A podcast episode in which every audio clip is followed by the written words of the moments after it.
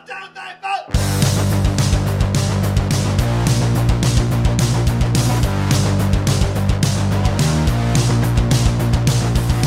heard the rest.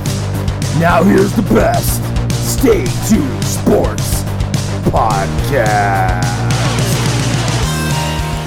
And hello there, all you Stay Tuners. Welcome back to another episode of Stay Tuned Sports. It's your good friend Jimbo here, once again. How's everybody's weekend going? Well, week. Well, I guess weekend, depending on how you're uh, listening to the show here. But, um, going good here. Got some, a lot of, a lot of news. Uh, some baseball talk, AHL, you know, hockey minor league.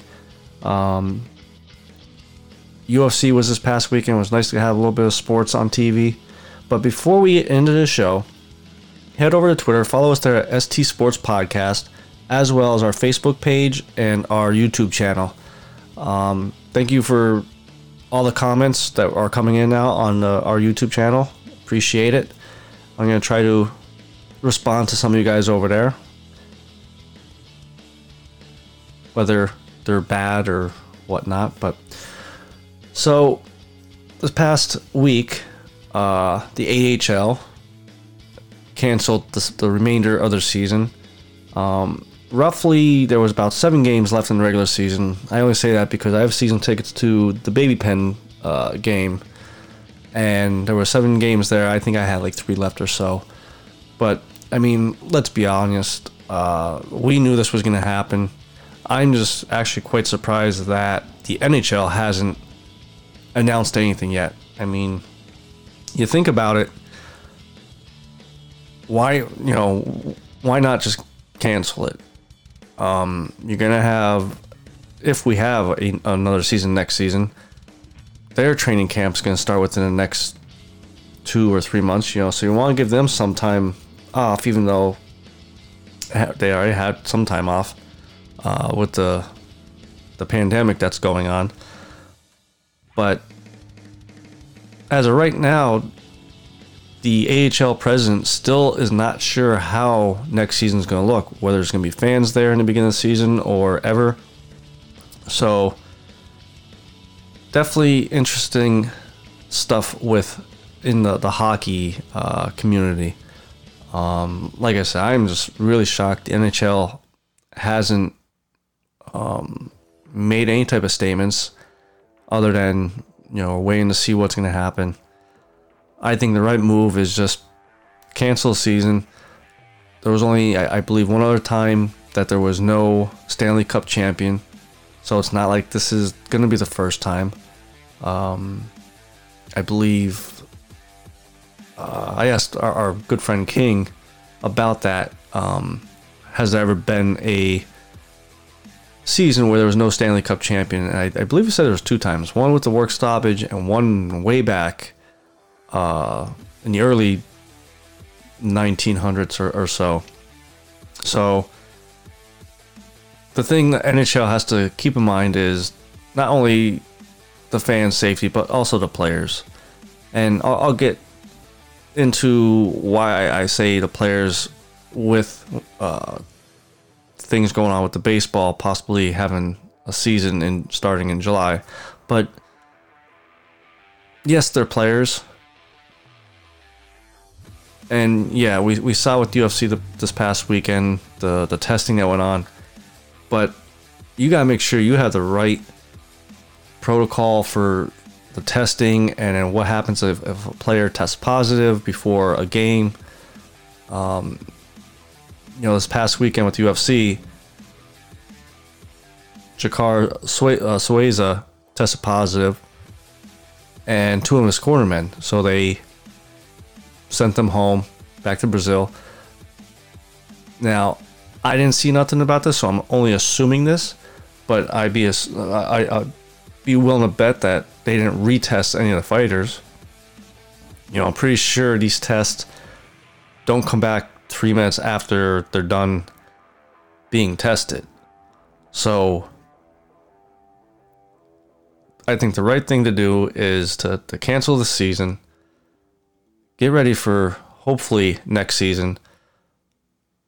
Because also, the other thing I was thinking too today was okay, these players have had since I believe they said March, uh, with all the sports being postponed. So you're already going on two months without physical play. Yeah, you might be, you know, practicing at home. You know, I've seen a couple of the goalies practicing, trying to stay in shape at, at home, but it's different when you're around the guys and um, out on the ice, you know, practicing, shooting, and stuff like that. So the quality of the game too would, I, I think, take a hit. You know, you, you, look at the the Philadelphia Flyers. Carter Hart was was playing, you know, very well. That team was playing very well towards the end there. Um, from what I remember, I think the well the, the Penguins were collapsing, and the Capitals were starting to, to fall apart a little bit as well. Now, who's to say if they did come back, Capitals and the Penguins need that little time off, maybe to, to get some players healthy. We obviously won't know, but I think with the time off, it would really hurt the quality of the playoffs, the you know, and, and the product of, of the game. So speaking of, like I said, you know, baseball also came out um, earlier this week. The owners approved a, pro- a proposal that the commissioner is going to take to the uh, the ball players. I believe uh, Tuesday, this past Tuesday, which already a lot of players are coming out saying they're they're not for it, they're against it, and looking at some of the points that were included in the proposal, I don't blame them. Um, obviously, money is the big issue here for the owners, for the players as well. Baseball would start back up the week of July 4th. Um, they would have a, a, they're calling it a spring training 2.0 uh, to start in uh, June with no games played. Just, I guess, you know, basically get them back in shape, get the players back in shape. And would also have an expanded roster from 30 players to 50 with minor league players being included in that roster. Now, that sounds all fine and dandy on the top, but when you really start breaking it down, more of the things that are included in the proposal is the expansion of the playoff teams from 10 to 14 teams, only playing a half a year, 82 games. This one I think would be a sticking point. The use of home stadiums in areas that have local and state government approval. So let's all be honest, if the Yankees want to play at home, you, you know, with everything that's going on there, they're not going to be able to play at home at their home stadium.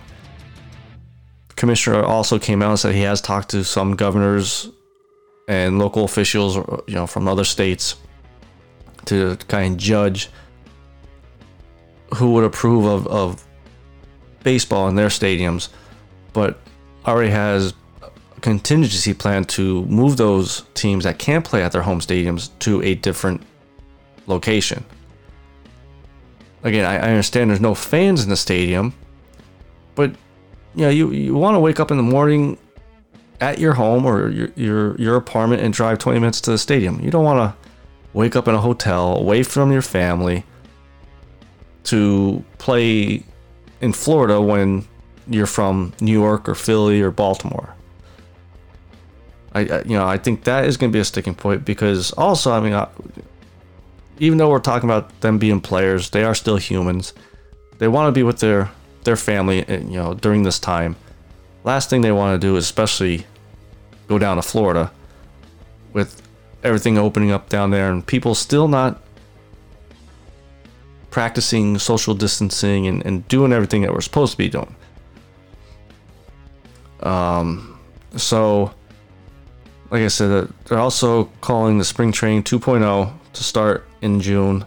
Um, a universal designated hitter. I know for a couple years they've been talking about that, and just maybe they're the owner's way of trying to get this implemented into Major League Baseball. Stop having the pitchers hit, which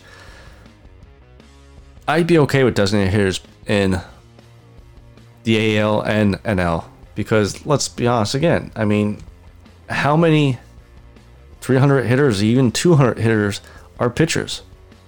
Very, very rare. You have a very good pitcher, or not even very good pitcher, just a pitcher in general, be decent at batting. So, I think it would also make the game a lot more interesting. Um, a lot more offense would definitely be involved. Another part of the proposal would be geographical schedules. So basically, the AL East would still play all their interdivision games, but then also only play NL East teams. So, for example, the Yankees would play Philly, would play the Mets, um, Washington. You know, they won't go out to California to play the Angels or the Giants because Major League Baseball wants to keep the traveling at a minimum. And then, you know, like I said, a 30 man roster with a taxi squad that would have upward of 50 players available was the last part. Going back to the money part of this, reading some more on this whole situation, back in March, the owners and players agreed that the owners would pay the players a prorated salary depending on how many games are played. Now, with this proposal, the other part of this proposal that is included is the owners want a 50 50 revenue split. So basically, any money they make off the TV, they split 50 50. No matter how much a player makes. If a player makes 5 million a year and the revenue comes in at a million dollars per player, they only get a million dollars for them from themselves. If I'm the players, I'm shooting that down right there. Like if that's the first thing I'm seeing, I'm ripping it up and, and using it as toilet paper. That is some BS. I know a lot of these players make 25, 30 million a year on a, a, a normal year. But these owners are multi million dollar, multi billionaires. Like I said to uh, about the Lakers a couple weeks ago, applying for the the small business loan. You guys are, are business people. You guys have to have some type of savings every year from um, from the seasons. I mean, you don't just break even every year. If that's the case, then you're in the wrong business. You want you're you're in the business of owning a team to make money off of it. So if you're worried about losing money because fans won't be in the stadium, I think you have bigger issues as far as a business person than worrying about 82 games or 10 to 14 playoff teams. I, I'm uh, most, you know, again, like I said, I'm pretty sure the players are going to shoot this idea down. And I'm behind them 100%. Because nothing also in this proposal describes what's the safety protocols or testing protocols for the players when they come to a game? That should be the, the first thing these owners should have figured out and put it in, in the proposal. You want these players to get on your side. They're worried about themselves and their family. Make sure make them feel safe when they're coming to work. If my job came to me, like right now, my job, I have to wear a mask and a, face shield to make rolling doors. If they came to me and was like, you know, we're gonna lose bit, lose a little bit of money because you know some of the work sites they they can't put the doors up. So instead of you making such and such amount of money an hour, we're gonna just do you know three percent of whatever we make. I'd tell them piss off. And hopefully these players have better business smarts and have some money saved up so that if a season doesn't play uh, play out, they have something to pay their bills and, and support their family. This is just uh, uh, another thing too that kind of got to me was the owners already had an agreement with the players back in March that they would get a prorated deal depending on how many games. Now you put this proposal out there that you want to play 82 games. Okay, so you're not paying a player five million dollars this year. You're only gonna pay him two and a half million because it's a half a season.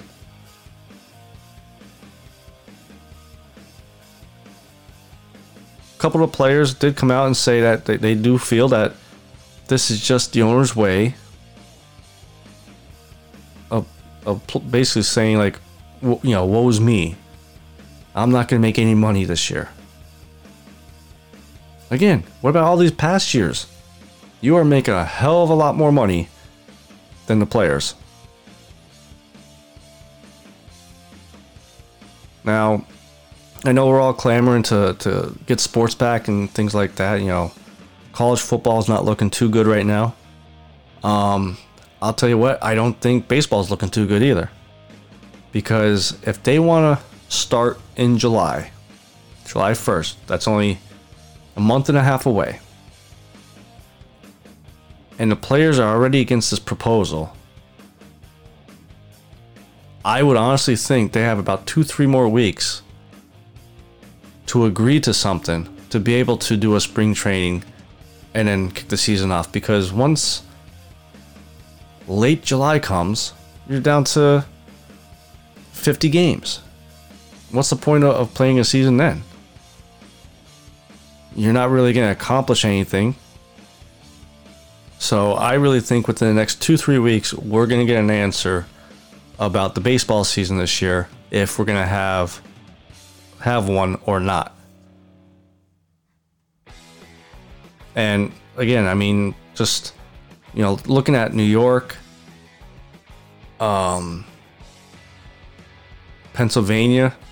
I mean, I know out near Pittsburgh, the, the governor is slowly opening up things out that way, but Philadelphia is still shut down. You know, some of these stadiums aren't ready to open up yet to even have ball players in there. But I hope, in a way, I, I, still do hope that the, the players and the owners could come to an agreement and get some baseball in. But we'll see. Now, football, on the other hand, I, I think there's still enough time for things to get better in the nation for us to start to have a football season on time. Not too sure about training camp because again, you know, a month and a half away from July, they usually report at the end of July, so you got about two and a half months. But Mike Tomlin was in the news eh, for saying about training facilities opening up for NFL teams. There's been some talk about when some states are clear to to resume work that the training facilities could open up there. But Mike Tomlin came out and said that he feels that the NFL should make sure that all the training facilities open up at the same time, not one here, one there, one there. In fairness to competitiveness. And I agree with them. Because again, you look at New York, it's not going to open up anytime soon. Now, the NFL did send out a memo to all 32 teams that laid out the protocols for gradual reopening of the team facilities.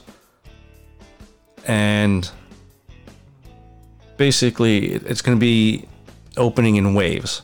So the first group that would be allowed back into a team facility would be no more than 50% of non player staff and up to 75 people per day in those facilities. The only players that are allowed to come to the facility are players that are rehabbing. I could understand that. And you know what? That you know, idea of, letting 50% of the non-players in it's actually I, I think it's a good idea as long as all the team facilities can open up at the same time right now the players and the coaches all they're doing is virtual meetings. And tomlin made a point that it's one thing to sit there and, and, teach the rookies teach new uh, free agents coming in the playbook but it's a totally different thing when you're out on the practice field.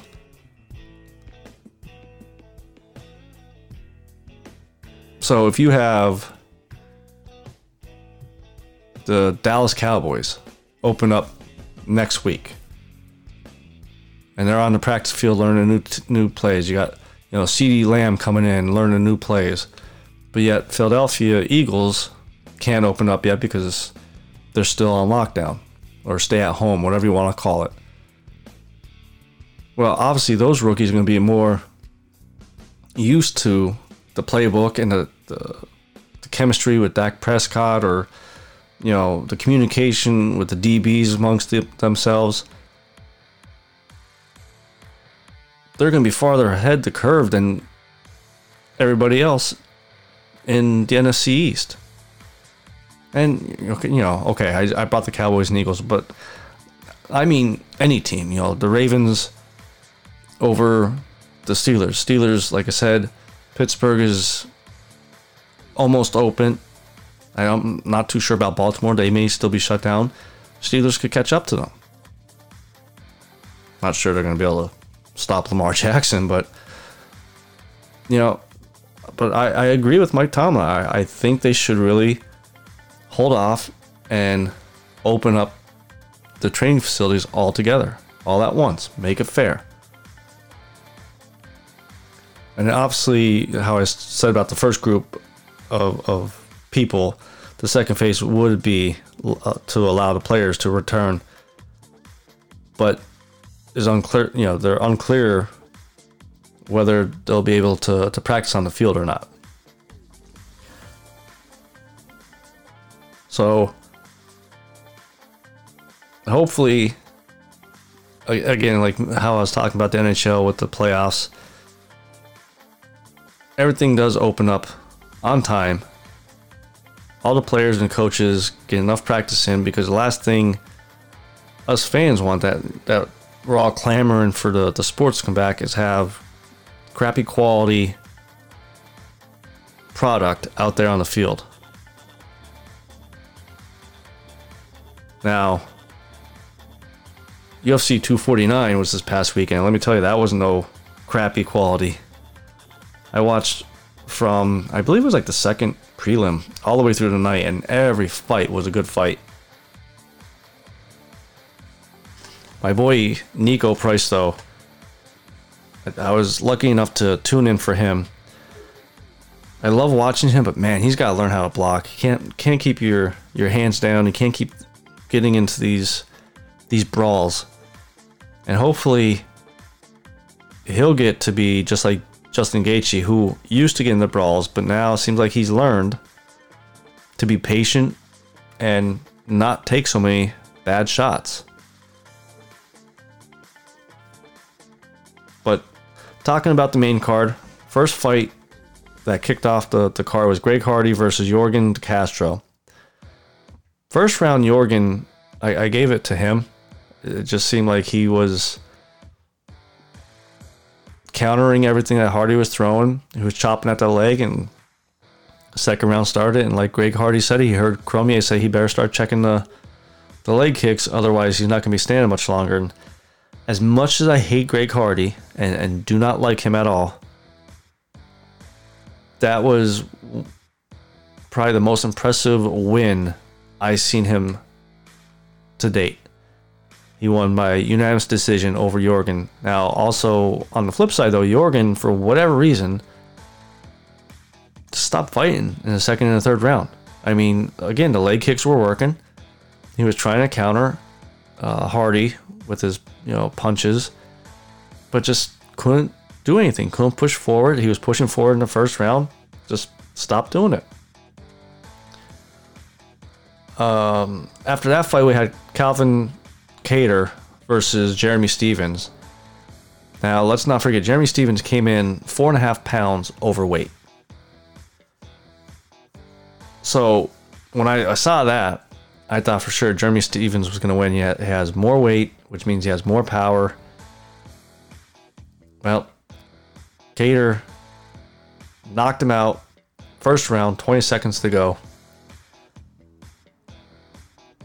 And tell you what, it, it was a nice knockout.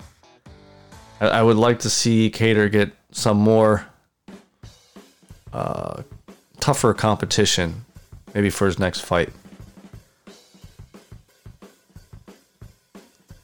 Then the third fight of the night was Francis Ngannou versus Rozenstruik, and let's put it this way: you want to see a dead body, go find that fight because Francis Ngannou killed him. Uh, 20 seconds in to the first round. Sorry, Calvin Kattar or uh, Kattar knocked Stephens out in the second round at 242. But Ngannou just connected with a left hook, which started to drop Rozenstruik. But he fell back up against the cage and his head bounced off the cage right into a right hook of Ngannou, and that was it. Now, here's the one thing though I did notice with Ngannou, and I, I seen some people kind of comment on, on, on Twitter. Now, yes, this is his fourth first round knockout in a row. And if Stipe doesn't fight Ngannou's going to be fighting Cormier for uh, interim title probably next few months. But the thing is, when he knocked out Rozenstruik, the way he was throwing his punches reminded me of Cyborg when Cyborg fought Amanda Nunes. Left his jaw wide open, hands down, just like no technique.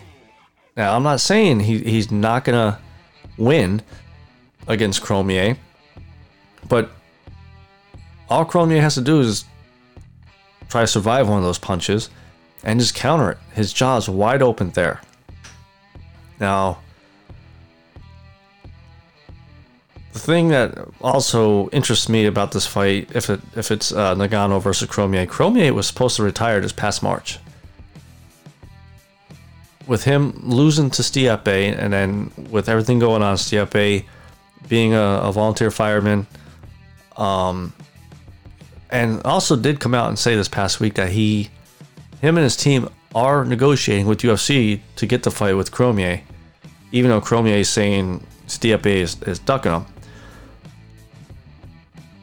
But the Ngannou Cormier fight, you know, you, obviously Cormier has the wrestling but Ngannou's power is just hard to uh, deny. You got to think that it's only going to take one punch to knock Stipe or uh, Cormier out. So if that fight does happen, as of right now, I'm actually going to pick uh, Ngannou over Cormier. But things could change. You know, we could see he definitely looked in a lot better shape than, um, from you know from the Derrick Lewis and back fights. Definitely looked in, in better shape. Then for the co-main event, we had Henry Cejudo versus Dominick Cruz. Now there there was a lot of drama with this one.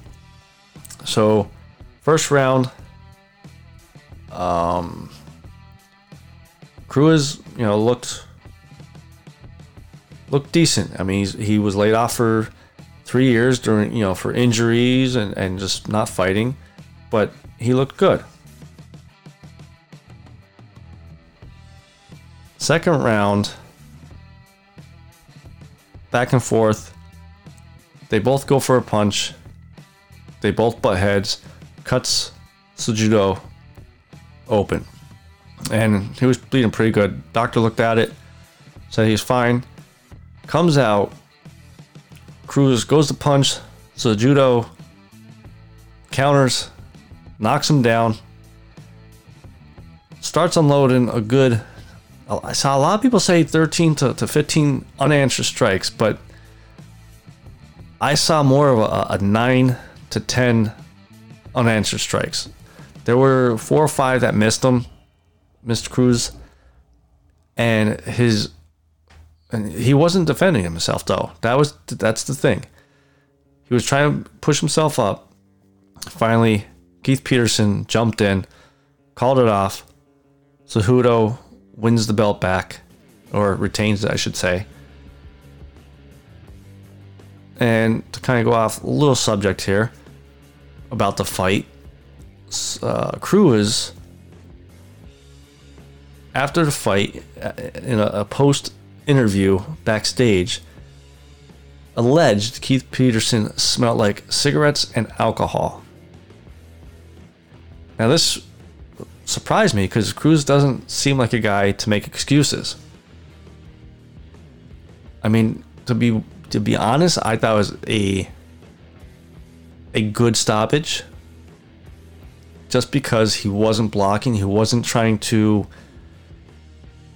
grab a leg or anything. He, he was trying to get himself up. I'll give him maybe that, but even that's a stretch. And then he reiterated his statement, uh, I believe, Sunday or Monday. Now, also, one of the other UFC fighters that had a controversial stoppage alleged that as well about Peterson. But Herb Dean also came out and did say that they all the rest were with each other over time, and not once did they smell or you know of alcohol or cigarettes. And if they would have smelt it on Peterson or any of the refs, they would have spoke up and ended that right there. Not saying Cruz was a sore loser here, but doesn't look good for him. Now going back to Cejudo, in his post-fight interview with Joe Rogan, he announced his retirement, and me and the wife were watching that, and I, I was like, wow. And you know, I don't really like him. I don't like his whole WWE shtick that he does. You know, getting the pillows from Etsy uh, of Cruz or, or whatnot, or next day waking up with the pillows of the people he beat. But I don't think he's done. I think he's pulling GSP. He's 30, what do you say, 31, 32, something like that. I think this is a, a money issue. He's in the prime of his career. Yes, he, he beat everybody that you could possibly think of in his divisions. But I still think there's there's some fights out there for him that he could still defend his title to become the best ever in UFC. I would still take GSP over him. I'd still take Jon Jones over him as pound for pound king. Yes, he's defended both of his belts. But to leave, I, I just think he's leaving too early. And that's why I said to my wife, I, I, I that's what surprised me. Is that he made the announcement in the prime of his career. Now, his uh, manager did say Dana White doesn't—or no, yeah, his, his uh, manager did say Dana White does know his number. Now, does his number mean pay raise number or give him a call to beg him to come back or you know what exactly that statement mean? I think it's about money. Even though he made 350,000 for this fight. But if if he is retired and, and done, gotta give credit where credit's due. Henry, I know I give you a lot of shit on this podcast, but good career. You always gave me something to to root for against you. Then after them, we had the main event: Justin Gaethje versus Tony Ferguson, and I mean, not much to say. Gaethje just dominated Tony Ferguson. He, I mean, Ferguson just didn't have any answers, and it ended up getting stopped in the, the fifth round due to uh, doctor stoppage. So that sets up, as of right now, the rumor that Dana White said they're real close to setting up the Gaethje Khabib fight for July or September. Even though Mr. Conor McGregor thinks he has the title fight. Now, here, if if I'm Dana White in the UFC, this is what I'm doing. I'm setting up the Gaethje Khabib fight. If you guys listened over the past few months about me with, with Conor coming back and want to be more active, he should not jump the line just because he's a big draw. You think about it, he beat an old cowboy, which I thought he beat Pettis this uh, prelim, but he, I thought he beat Cowboy. He lost to Khabib. He didn't fight for two years. I still think Conor needs one more fight to show that he is back in title contention. And I would pin him up against either Tony Ferguson or Dustin Poirier. You know, Ferguson went on a 12 fight win streak before this, and everybody that says he's overrated, shut up. If he's overrated, how did he go on a 12 fight win streak against some good names, too? Not, you know, 20th ranked guys. Um, but with Ferguson going on that 12, 12 fight win streak, had the fight signed with Khabib, had it taken away, made weight even when he didn't have to for April, I think it was the April 18th fight. And he, he's still entertaining fight. He's still talented. It's not like he's at the end of his career now. So I would, if I had to say between Ferguson or Poirier to fight Conor, I would say Ferguson. And let's just see how dedicated Conor is because you're not going to make the Justin Gaethje Khabib fight co-main event and have Conor a non-title fight a main event. Make him a co-main eventer. You'll still sell a lot, lot of uh, pay-per-views.